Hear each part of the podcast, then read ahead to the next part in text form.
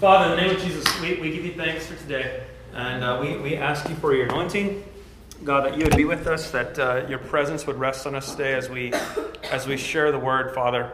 I thank you, Lord, that um, the scripture says that as, as he was speaking, the Holy Spirit fell on some of them, Father. So I pray that even as we're talking, God, your, your presence would come and just seal the word in our spirit. In the mighty name of Jesus, Lord. Yes. We love you. Amen. Amen. Okay, so uh, we've been talking about uh, taking offense. And uh, this is a big deal um, because I, I felt it in my spirit. I felt it throughout the week that this is something that people are battling. And, you know, I kind of would like to move on, but I just kept feeling like, man, this is something that's going on with us in our personal lives, away from when we're apart from each other, that people are battling offense. Like, people are really dealing with that thing. You know, offense, it, this, when you take offense, the point is to derail you and disconnect you. It's an assignment from the devil, it's an assignment from Satan to pull you out of the relationships you love the most. It's not about it's not offense usually with people you don't know, it's people that you're you're tied to. People you're intimate with. And when offense comes, it's designed to cut you off. It's trying to keep you from the life source of God. It's trying to keep you from what God has for you. So um, I want to shine light on this. I want to talk about a couple different ways that this happens, and um, and how we can we can recognize it and thereby overcome it. Our key verse we've been using is uh, Psalms 119, verse 165. It says, "Great peace have they which love thy law, and nothing shall offend them." Great peace have they which love thy law. So there is something about being immersed in the Word, loving the Word. The Bible says those people have great peace. And those people who carry peace, nothing shall offend them. When peace is resident in your spirit, you don't get offended by circumstances, you don't get offended by social media posts, you don't get offended by, by some, a comment someone makes to you in passing. When you are carrying the person of peace on the inside of you, it stands as a, as a good kind of stronghold that defends your heart. A lot of times we talk about strongholds in the, the realm of bad ones, you know, like a stronghold of, uh, of, uh, of pride. Someone's got a, a belief system about who they are and they're proud. That's a stronghold of pride. But you know, you can have a good stronghold of peace. I mean, David hid in strongholds. You can have a healthy stronghold that says, I love the law of the Lord. The Lord is my peace. I do not get my peace from people. I do not get my peace from our government. I do not get our peace from my circumstances. I don't get my peace from my provision, from my bank account. That's not what gives me peace. My peace comes from the law of the Lord. And it gives you a, a stronghold, a fortress that when the enemy comes in, the Bible says, and nothing shall offend them. Um, the parable that we talked about last week was the parable of the sower. And so we know the parable of the sower is the sower is, is the Lord. The ground, the soil is the type of heart that the seed goes into, and the seed is the Word of God. And so there's four different types of soils in there. Mark chapter 4, verse 16, and says, And these are they likewise, which are sown on the stony ground. A stony ground a stony heart. When they have heard the word, immediately they receive it with gladness. And they have no root in themselves, and so endure for a time afterward. When affliction or persecution arises for the, for the word's sake, immediately they are offended. Offense is about stealing the word that was sown in your heart. It is about robbing you of what God has for you. Satan does not have the ability to contaminate the word. He only can try to contaminate the soil. The word is pure. When the word is spoken, it's undiluted. When we declare the word of God, it goes out in power, it goes out in strength, so Satan can't stop that. He doesn't have the authority to stop him, and he surely can't stop the sower. But what he can do is he can contaminate the soil. And so it says these kind of people, they have a stony heart heart of stone. How do we get heart of stone? How do we get our hearts hardened? Often it's by life circumstances, often it's by unforgiveness, pain, hurt, open wounds. You know, when we get wounded by life, you know, how we survive when we got a wounded heart is we put up a wall. We put up a defense system. And that defense system is a stony heart. And Ezekiel, uh, one of the promises of the Lord, it says, I will take out of you a heart of stone, and I'll give you a heart of flesh. This is the this is the, the difference for us as believers that we do not have to live like the world lives. If the world is hardened, we do not have to be hardened. If the world is stony hearted, we don't have to be stony hearted. If the world is offended, we do not have to be offended. When we have an offended heart, it robs the word. It says you receive it with gladness, meaning you think you got it. Verse 17, it says that they have no root in themselves. When your heart is hardened by life, when your heart is hardened by throwing up a wall, it, it causes the roots not to go deep. It doesn't go deep on the inside of you. It doesn't, it doesn't have a longevity to it. It's a quick, it's a gladness. It's, you're happy. In other words, for us, you're happy on Sunday. Oh, but when Monday, Tuesday, Wednesday comes by, Thursday, you're just kind of, you're hanging on. You know, this is a stony heart. And so for us, we want to cast vision that we can live with the unoffendable heart of Christ. This is our promise as born again believers is that our all things are passed away, all things are made new, that we are a new creation. And that new creation, that, that is a new DNA that we have, that we are supposed to live unoffended, unoffendable people. What would the, how would the world respond to unoffendable people? The world thrives through media, thrives through our news outlets, thrives through Facebook and Instagram on offense. They cause people to make decisions based on offense. They have people stir up disruption and discord based on offense. But our calling as people is to live unoffendable, completely unoffendable. 2 Corinthians 5.17, it said, Therefore, if anyone's in Christ, the person is a new creation. The old things have passed away. Behold, new things have come. Ephesians 4.24, it says to put on the new self, which in the likeness of God has been created, and righteousness, and in holiness, and in truth. It's speaking of a new nature. Romans 6.11 says, So you too consider yourselves to be dead to sin, and alive to God in Christ Jesus. This is a wild concept, dead to sin. You know, if you go to a gravesite and you, you hurl insults at some relative that did you wrong, you're not hurting them because they're dead, right? They're dead. You can't offend a dead person. Paul says, so to consider yourselves dead in regards to sin. Therefore, sin, verse 12, is not to reign in your mortal body so that you obey its lusts. And do not go on presenting the parts of your body to sin as instruments of unrighteousness, but present yourselves to God as those who are alive from the dead, and your body as instruments of righteousness of God. Listen to verse 14. For sin shall not be master over you. Yes. Sometimes when you are fighting, wrestling with an offense, that's what it feels like. It feels like something is taking over you. Like you can't shake it. If you go to sleep and you're thinking about it, you dream about it, and you wake up in the morning, you're thinking about it. Offense comes to take over. It's not interested in meeting you and just taking part of your life. It wants to consume your thoughts. Offense wants to consume your decision making. Offenses are driving people now to throw bricks into stores because of offense. Offended. Some of it's personal, some of it's not even personal. Some of it's someone else's offense, a borrowed offense but driving because it's consuming. But the promise here is for sin shall not be master over you. That means we're supposed to look different, that we are not driven by offenses, we are not driven by that oppression. It is not allowed to keep you up at night. So I just want to tell you that when if you feel that, just like Josh was saying, man, I felt that seizure coming on. I felt the enemy coming on, and I said no. You know what that is? That is Josh growing in his authority. Mm-hmm. Saying, in the name of Jesus, no. I felt it coming and I told it, no. It's the same thing with offense. When you feel offense coming, you can say, no. It does not have to take over you. Sin shall not be master over you. Master is like, you know, a slave driver, authoritarian over over you. Sin is not in charge of our life.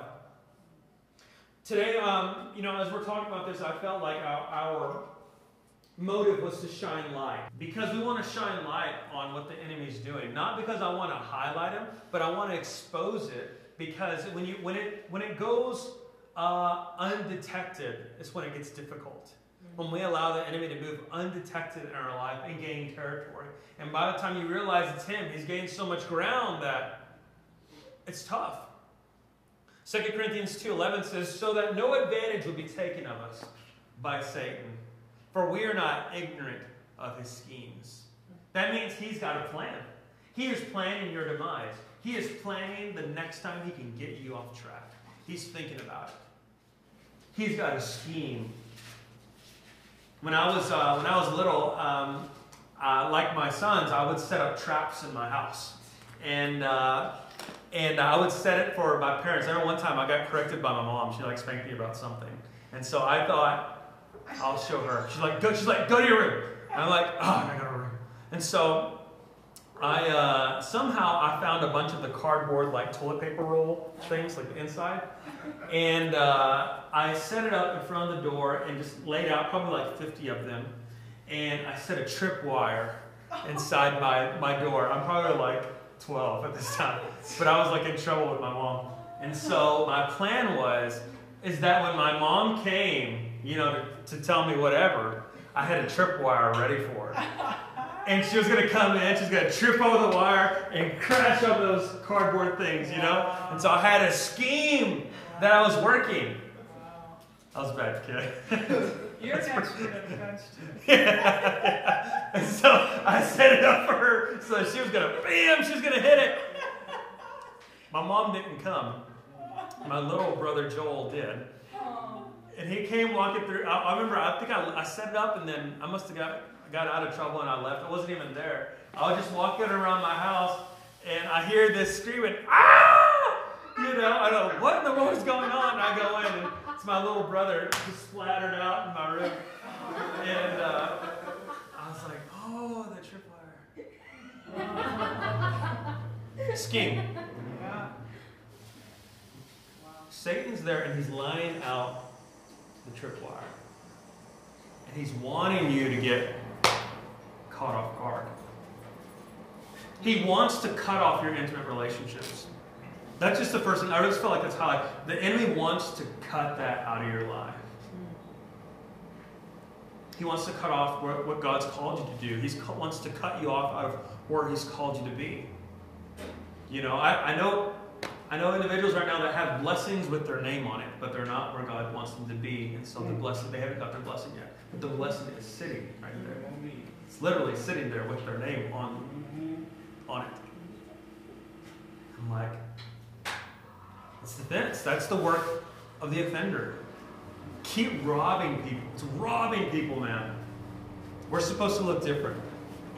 Maturity is learning how to recognize and resist an offense. James 4 7 says, Therefore submit to God, resist the devil, and he'll flee from you. So you do not have to take an offense. You, you have the authority to resist.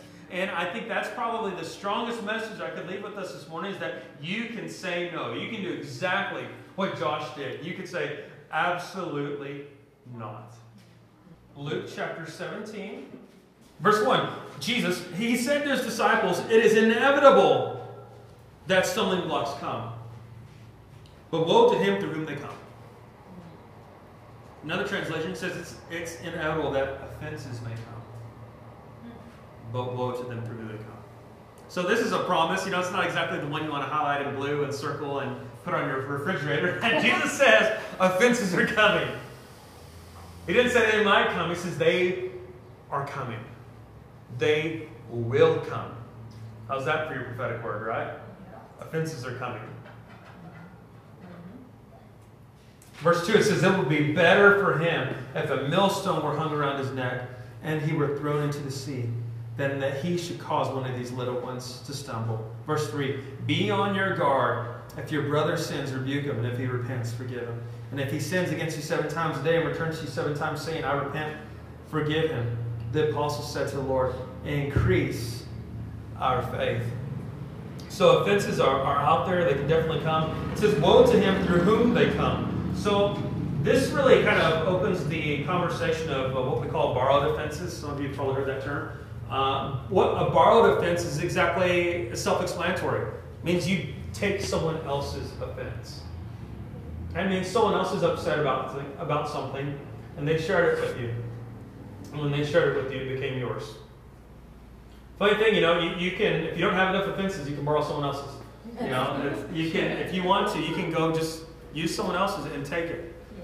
Some people are, are attracted to offense. Mm-hmm. They, they thrive on offense. You know, some churches, they call them prayer meetings. Sharing your offenses, sharing your grievances. Let me tell you what I need prayer for. Well, we should pray for that. Get the whole crew stirred up, man. Offenses can, can be borrowed. You know, it's hilarious to, to, to see some of the things in our, in our news outlets uh, where people are borrow offenses. Borrow offenses. It's, it's, a, it's a dangerous game to play. It says, Woe to him through whom they come. It would be better for him if a millstone were hung around his neck and he be thrown into the sea than that he would cause one of these little ones to stumble. A lot of times this is with parents and children. Borrowed offenses. Someone, you know, your kid didn't score the goal. Your kid didn't get, you know, uh, the same playing time as the other kids. You take the kids upset, kids offended, parents offended. Parent goes talk to the coach. What of it? Why can't why can't my kid play? Your kid sucks. but you know, that's why he didn't get to play. I was a coach for a while. So I, I, only did it for like a year. I wasn't very good. But um, because my filter is just minimal, it's like that, it's like that big. You know, it's like that, that Man, that's parent, parents get offended. What about how their kids are handled or corrected? You ever watched a parent correct their child and been offended how they corrected it? I know this one guy, and I hope he doesn't listen to this because he's my he's my friend. Um, uh, but when he would correct his kids, he didn't spank he didn't spank them. He would walk up to them and he would flip them in the head. And I thought, ooh, I do not like that. That does not build. This this builds. That does not build. And uh, I, I, I hated that because he would his, his, sons, his daughters, all of them just they could do what he was telling them to do. He would just right in the forehead. It's not natural correction. That's not it's not a healthy way to correct children. You know, when you watch the way some people correct their children, you can you can take offense at that. Or how about this? Or their lack of correcting their children. Yes. Right? Why won't she or he, why won't she do something? Do something.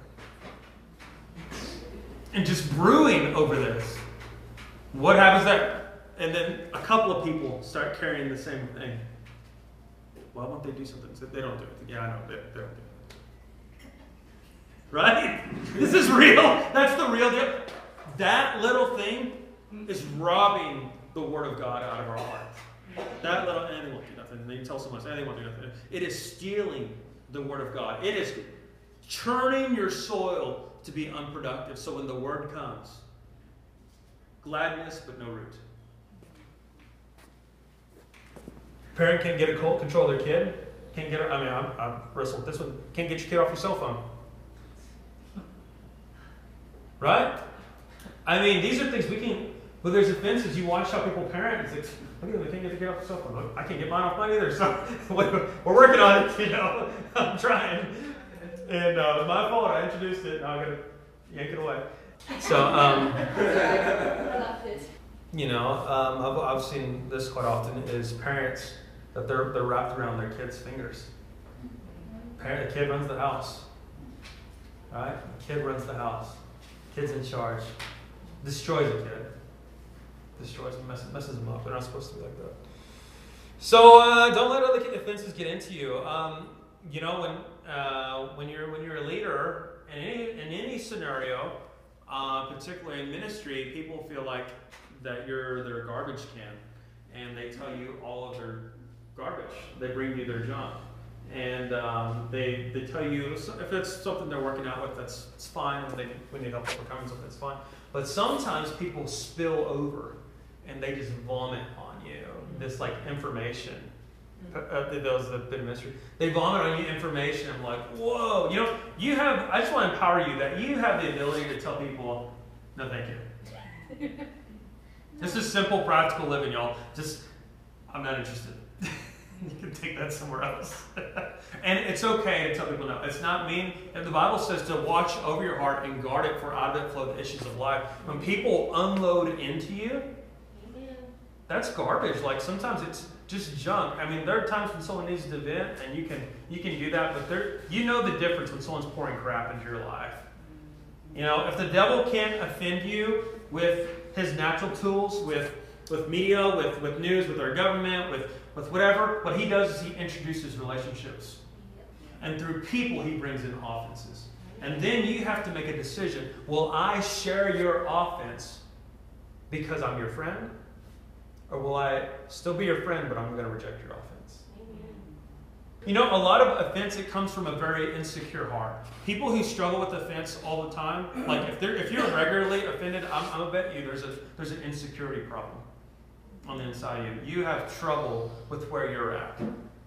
Because the scripture says, Great peace have they that love the law, and nothing shall offend them, meaning you're good. Great peace have they. I'm right with God, and I am right with people. That is peace. I'm right here, and I'm right here. Amen. When you're not right here and you're not right there, you're subject to offense. You're, it leaves room for insecurity. When someone, when insecurity comes to a relationship and they say, well, this is what's going on, this is what's happening, they're looking for company. They're asking you, you know, misery, the same miseryless company, they're asking you to join them, and you have to say no. You don't have to be a jerk about it, but I mean, you can be like, wow, that, that's interesting. You know, the term interesting is the most uh, Universal. universal, neutral term you could use. I use it all the time. And people are like, man, this is what happened at work. This is how they said what they said. This is how they treat me. I know what I say. That's interesting. That's interesting. Good. That's good. That's it. Hey. That's interesting. It's all That's good. Say Some of you are like, ah, you told me that before. Hey. That's interesting.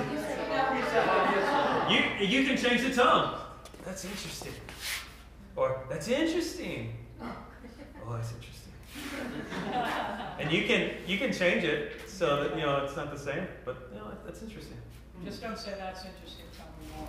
Yeah, don't say that's interesting. Tell me more. That's a bad idea. You could you can kind of fool them, make it make them feel like like uh, like you uh, you know you're with them. You go, that's interesting, you know, and you could really make it sound like you're offended.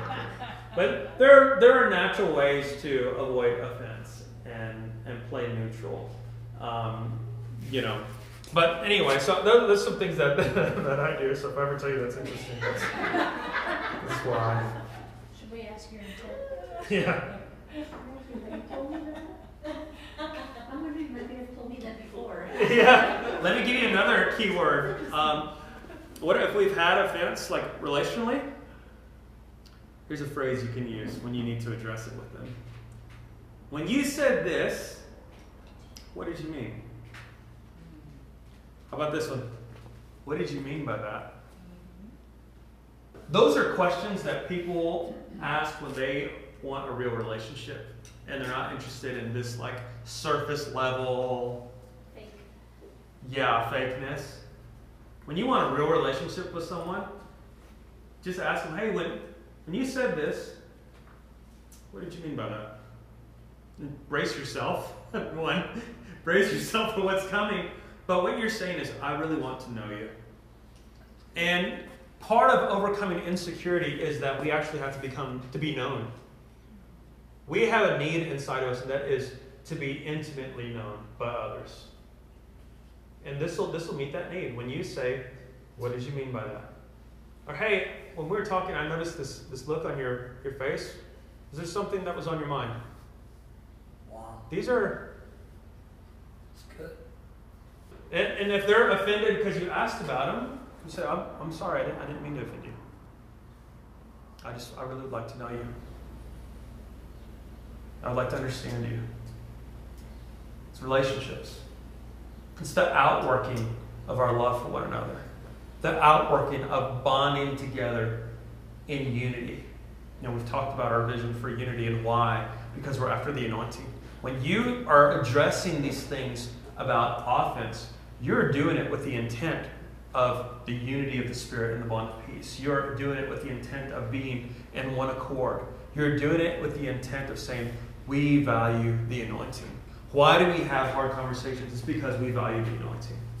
We value the presence that comes on the brethren that dwell together in unity. We value the commanded blessing that comes over us. So we will ask you, when you said this, did you mean that?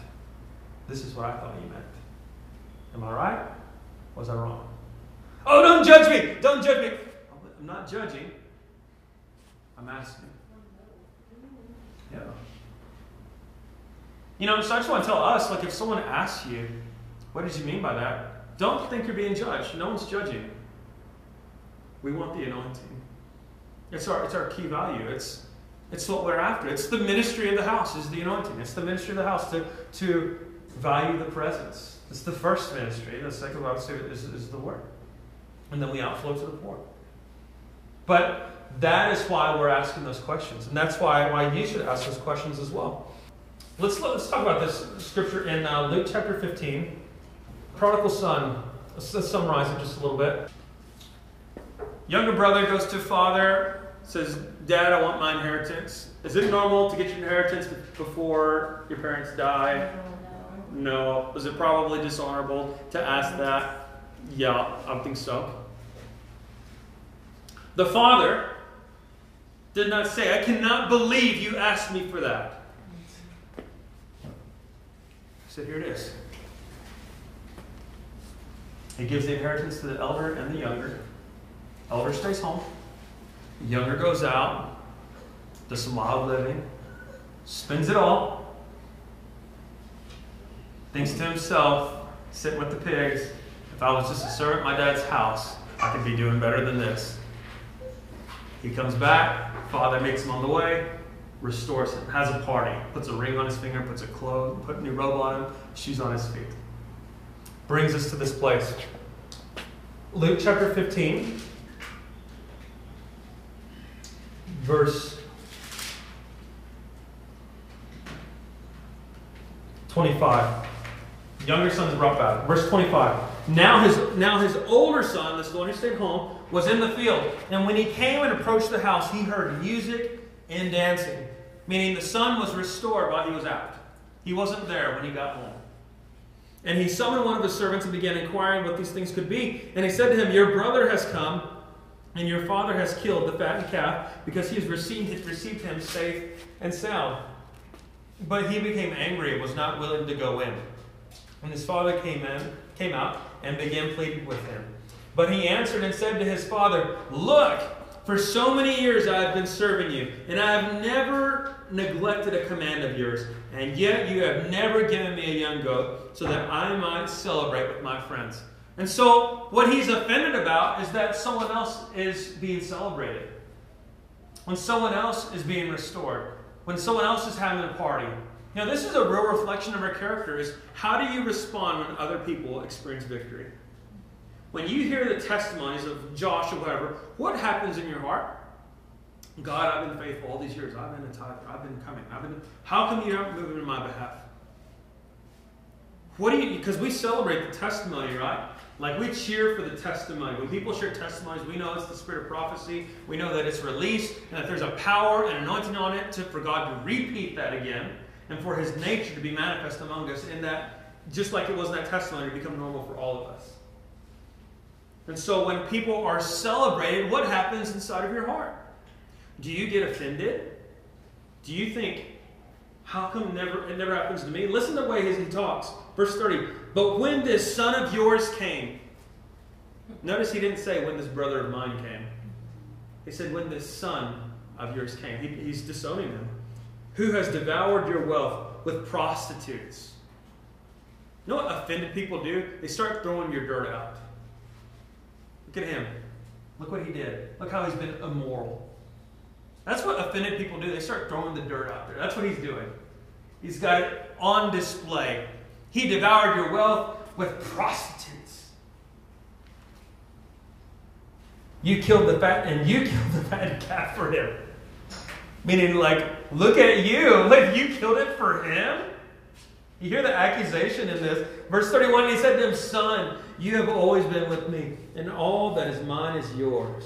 But we had to celebrate, rejoice, for this brother of yours was dead and has begun to live, and was lost and has been found. So, you know what I'm seeing here is the Father is unoffendable. The Father would not take offense. The Father was asked for his inheritance. Not that Son is saying, I would rather have your money than have you. Wow. And the Father says, I'm not offended by it. Wow. Here you go.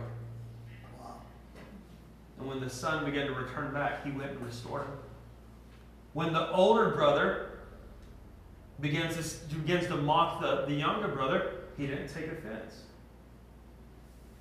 He says, We had to celebrate and rejoice, for this brother was dead and has begun to live and was lost and has been found. Now, I think one of the lessons that we can learn here is learn to love like the Father. Man, how great is that love? It's that love for his children, that love for people, that kept him away from being offended. He could have been offended at any point in this story. He could have could have been angry, and rightfully so. I mean, your son asked for your money instead of you. Rightfully so. But he chose not to. He's unoffendable. That's personal offense. About Matthew chapter 20, verse 8?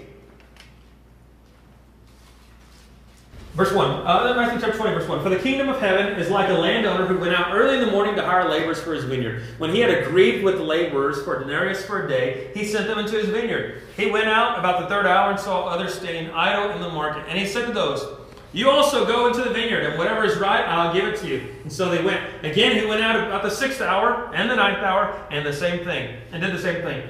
And uh, about the eleventh hour, he went out and found others standing around and said to them, Why have you been standing here all idle all day long? And they said to him, Because no one hired us. He said to them, You go into the vineyard too. So he's hiring people throughout the workday. Verse 8 When evening came, the owner of the vineyard said to his foreman, Call the laborers and pay them their wages, beginning with the last group to the first. You know, it's interesting that he didn't start with the first group. He started with the last group. Had he started with, if he lined the guys up, this guy came first thing in the morning, this guy got here three hours late, this guy came three hours later, this one got three hours later. If he would have just started at this side, he could have saved them the potential for offense when he began to pay them. When- Verse 9 when, the, when those hired about the 11th hour came, each one received a denarius. When those hired first came, they thought they would receive more. But each of them also received a denarius. When they received it, they grumbled at the landowners, saying, These last men have worked only one hour, and you have made them equal to us, who have borne the burden and scorching heat of the day. But he answered and said to them, Friend, I am doing you no wrong. Did you not agree with me for denarius? Take what is yours and go, but I will give to the last man the same as you. It is not lawful for me to do what I wish. Is it not lawful for me to do what I wish with my own? Or is your eye envious because I'm generous? So the last shall be first, and the first last. If he'd have lined them up the other way, and he'd have paid the first guys, these guys would take their money and leave. And the last guys would just get whatever they got. But because he started with the last guys, the people who got there early in the day got to watch everyone else get the exact same wage. There's an opportunity for offense. You know, I asked one of my pastors about this, and um, I was like, you know, what's the what's the story here? Like, why? What's what's the win for the guys who are here at the beginning of the day? Like they got, I mean, they should have showed up later. Yeah. You know, a lot of times this is a, a question that gets asked at uh, at youth meetings. Why should I live for God now? Why can't I just get God? Why can't I just know God at the end of my life before I before I die and go off into eternity? Why don't I just live my own life for the first 60, 80 years of my life, and then uh, and then I'll come to know Jesus? Why not? And uh, It's the same response I think my pastor gave, gave me about this. So why? What's the benefit for the guy that got there first? So the guy who got there at the beginning of the day got to spend more time with the Father. He got to spend more time with the Master.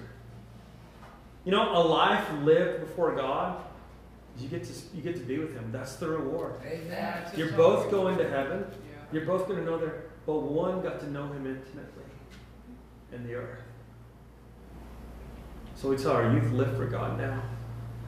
Live for Him now, and you'll know Him in ways that you wouldn't have known Him if you, if you wait till the end of your life.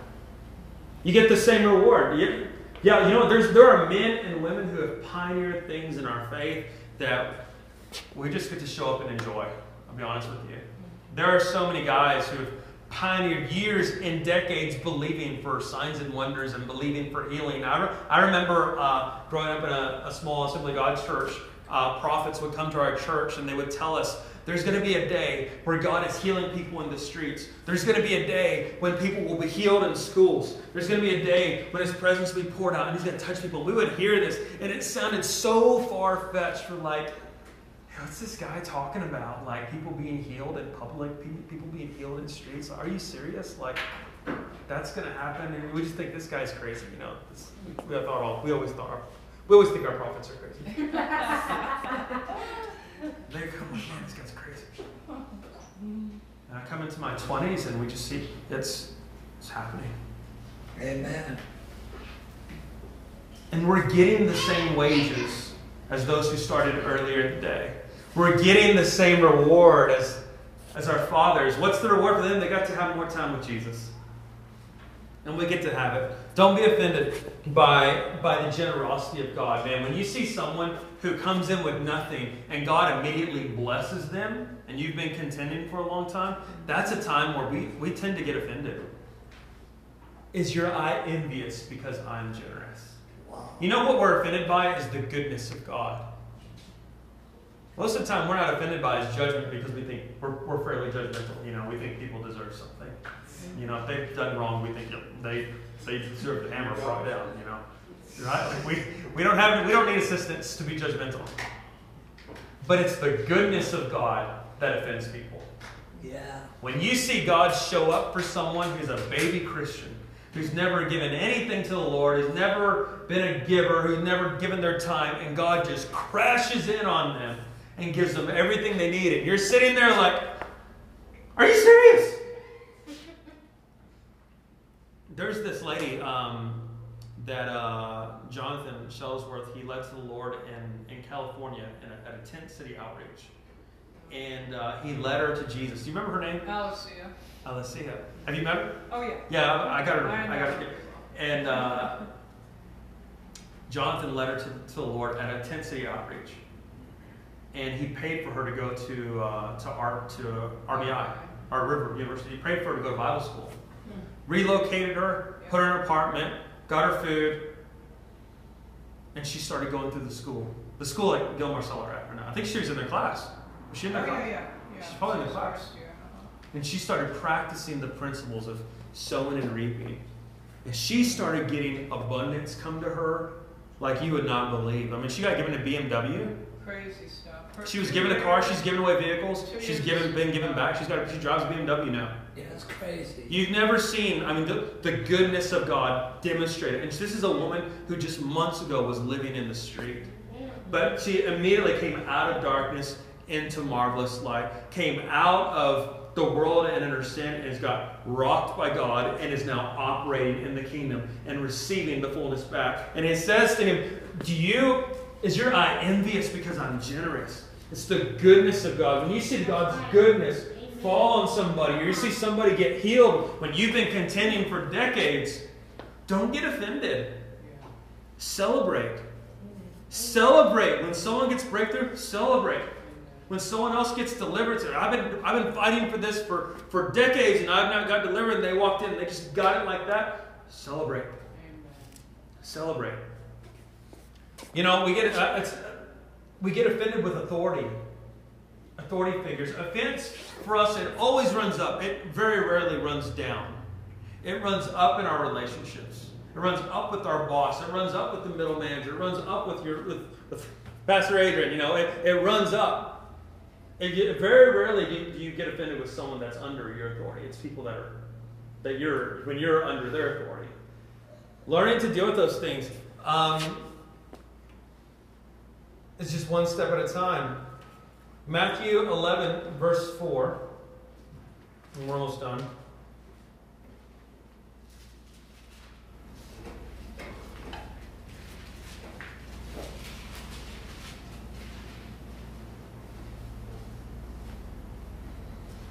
You know, John the Baptist was out in, in John 1. He's out proclaiming the Lord. He's preaching, and, uh, you know, I'm a voice of one crying in the wilderness. I'm coming to prepare a way for the Lord to make, make this path straight, you know. And uh, he's preparing for Jesus to come. He's baptizing people looking for the Messiah. Baptizing and looking at him, like, nope, that's not it. And baptize another one, like, nope, that's not it. And then one day, Jesus comes and he says, Behold the Lamb. He has a revelation.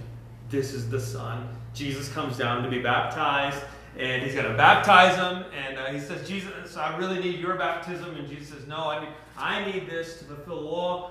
Baptize me. John baptizes him, and he sees the Spirit of God come descend on Jesus in the form of a dove. And they hear a voice out of the heavens saying, This is my Son, in whom I'm well pleased. So John knows this is the Messiah. Because John is going doing his prophet thing, he ends up in jail, you know, and uh, he ends up in jail, and uh, he's sitting in prison. Verse 2, Matthew 11, verse 2 says, Now while John, now, now when John, while in prison, heard the works of Christ, he sent word by his disciples and said to him, Are you the expected one, or do we look for someone else? So John has a revelation that Jesus is the Christ, and so he knows who's the Messiah going to do. He's come to set the prisoner free. He's come to set the captive free, and John's sitting there Wow. in prison. Wow. And so now he's rolling back in his mind. Was that really him? Wow. Go ask him, is that is this the Christ? And Jesus answered and said to him, uh, verse 3 it says, And he said to him, Are you the expected one, or shall we look for someone else?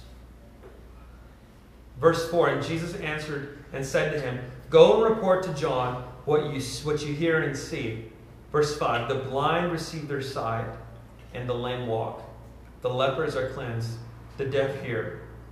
The dead are raised up, and the poor have the gospel preached to them. Verse 6 And blessed is the one who does not take offense in me. Wow. I think when we get offended with God, it's because we're mo- more focused on what He's not doing than what He is doing.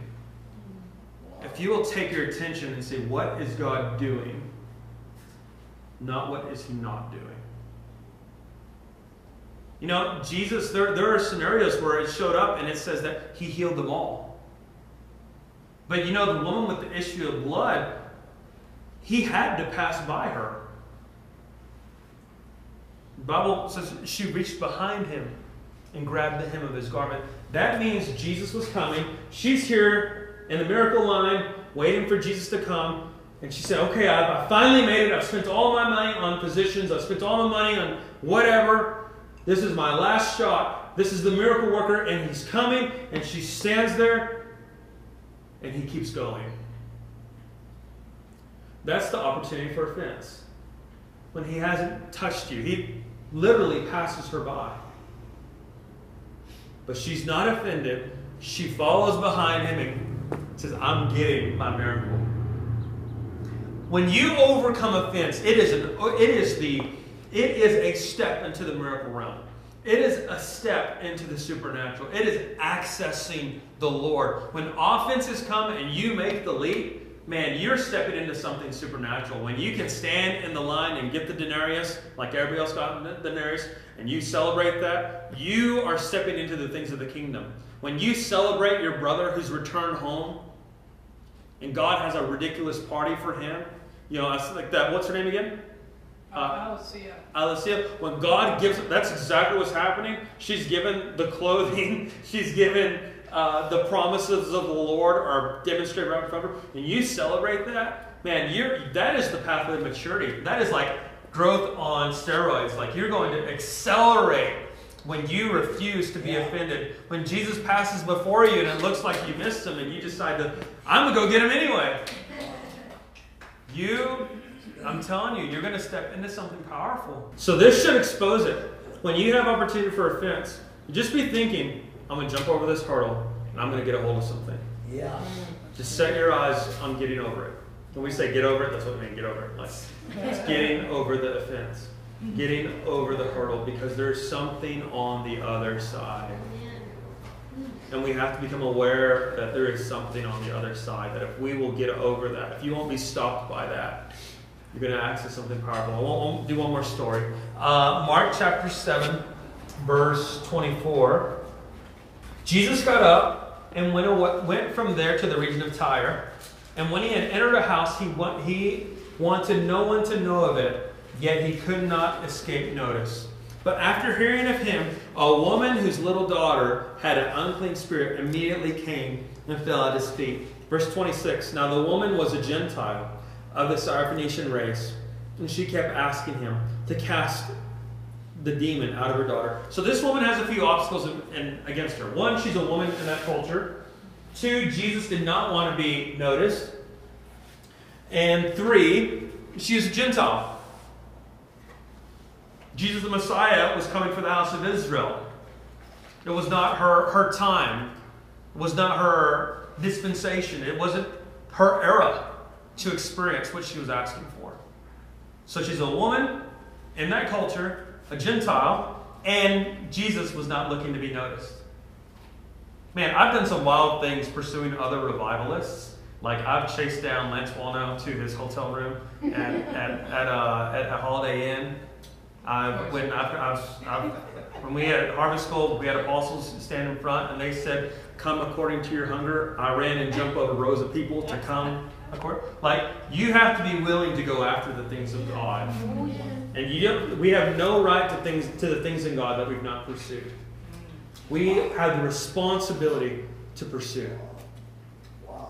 That one with the issue of blood pursued.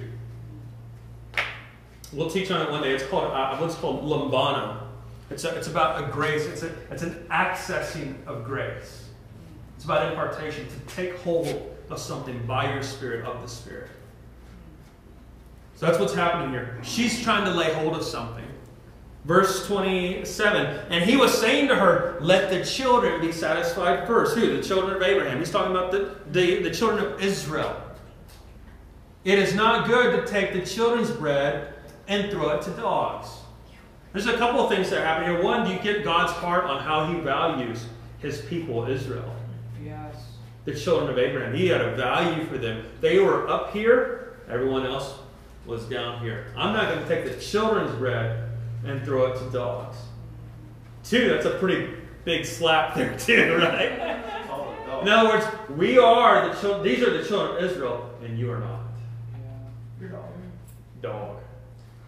That's four reasons to not get her miracle. She's a woman in that culture. She's a Syrophoenician of the Gentiles, Gentile of the Syrophoenician race. Uh, he didn't want to be noticed, and he calls her a dog. Verse 28 But she answered and said to him, Yes, Lord, but even the dogs under, under the table feed on the children's crumbs. And he said to her, Because of this answer, the demon has gone out of your daughter. Wow. And going back to her home, she found the child lying on the bed, and the demon having left. Wow. He says, Because of your answer. Wow. Because of her answer, she accessed someone who didn't want to be found. Yeah. Because of her answer, she, a Gentile woman, approached, uh, you know, a, a male.